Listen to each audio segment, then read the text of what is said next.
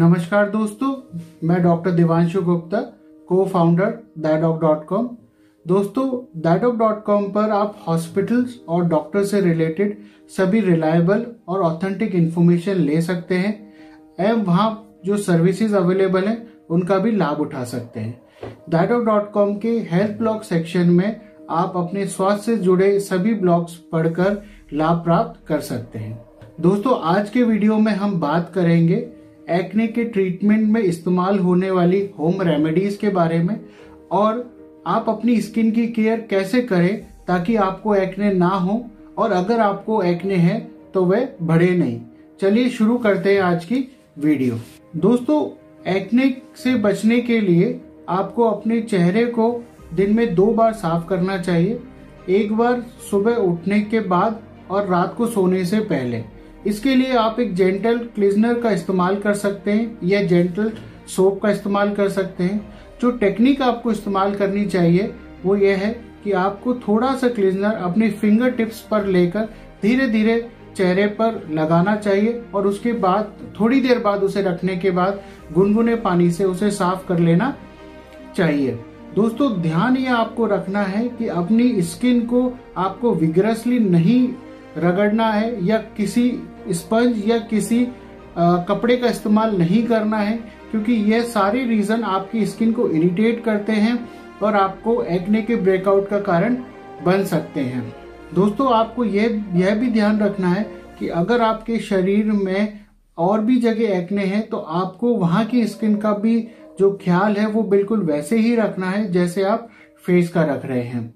दोस्तों आप जो क्लीजनर इस्तेमाल कर रहे हैं आपको ध्यान रखना है कि वो नॉन अल्कोहलिक और नॉन अब्रेजिव होने चाहिए। कुछ मेडिकेटेड क्लीजनर भी बाज़ार में उपलब्ध हैं जिनमें बेंजोइल परऑक्सीडेज सेलिसाइलिक एसिड या सल्फ़र सीटामाइड जैसी दवाइयाँ होती हैं। दोस्तों, ये जो केमिकल्स हैं, आपके जो स्किन के पोर्स हैं, जिनके बंद होने के कारण आपको एक्ने हुए हैं, उन्हें खोल देता है। आप फेस को वॉश करने के बाद आप मॉइस्चराइजर का इस्तेमाल कर सकते हैं। मॉइस्चराइजर का इस्तेमाल करने से आपकी स्किन हाइड्रेट रहेगी। परंतु आपको ध्यान ये रखना है कि जो मॉइस्चराइजर हो, वो नॉन कोमेडोजेनिक होना चाहिए। दोस्तों, दूसरी जो रेमेडी है, वह है सनस्क्रीन का इस्तेमाल करना। आपको एक्ने से बचने के लिए ऐसी सनस्क्रीन इस्तेमाल करनी चाहिए, जिसका एस पी एफ़ थर्टी से ज़्यादा हो। ऐसी सनस्क्रीन आपको अल्ट्रावायलेट ए और अल्ट्रावायलेट बी दोनों तरह की रेज से बचाती है। उसके अलावा आपको अपना सनलाइट का एक्सपोजर भी लिमिट करना चाहिए। और दोस्तों, जो लिक्विड बेस्ड सन स्क्रीन होती हैं, वो एक्ने प्रोन स्किन के लिए ज़्यादा फ्रेंडली होती हैं। दोस्तों, जो अगली रेमेडी है, वह है कि आपको रेगुलरली अपनी जो स्किन है, उसको एक्सफोलिएशन करते रहना चाहिए। एक्सफोलिएशन करने से आपकी स्किन के जो टॉप लेयर के डेड सेल्स है, उन्हें हटाया जा सकता है। और जो एक्सफोलिएशन का मिक्सचर है, उसे आप आराम से अपने घर में बना सकते हैं। इसके लिए आप इक्वल पार्ट्स में सॉल्ट या शुगर को कोकोनट ऑयल के साथ मिला सकते हैं। उसे जेंटली अपने फेस पर अप्लाई करें और थोड़ी देर रखने के बाद गुनगुने पानी से उसे साफ़ करें। दोस्तों, कुछ स्टडीज़ में पाया गया है कि जो लोग लो ग्लाइसेमिक डाइट लेते हैं, उनमें एक्ने होने के चांसेस कम होते हैं। हाई ग्लाइसेमिक डाइट प्रोडक्ट्स जैसे कि आपके cakes pastries donuts sugary cereals like cornflakes आपकी बॉडी में इंसुलिन के जो सिक्रीशन है, उसको स्पाइक करते हैं और इसी कारण आपके शरीर में सिबम का प्रोडक्शन भी बढ़ जाता है। इसलिए जो एक्ने प्रोन लोग हैं, उन्हें low glycemic diets like fruits vegetables legumes और नट्स को प्रेफर करना चाहिए। दोस्तों, कुछ स्टडीज़ में पाया गया है मिल्क और डेयरी प्रोडक्ट्स में एक हार्मोन होता है, जिसे कहते हैं आईजीएफ वन, और ये एक्ने का कारण बताया जाता है।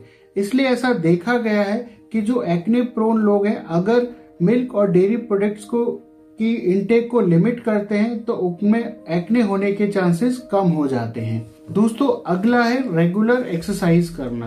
हालाँकि एक्सरसाइज करना, ना करना और उसका एक्ने होने या ना होने से जो रिलेशनशिप है, उसे एस्टेब्लिश करने के लिए जो रिसर्चेज हुई है, वो काफ़ी लिमिटेड है।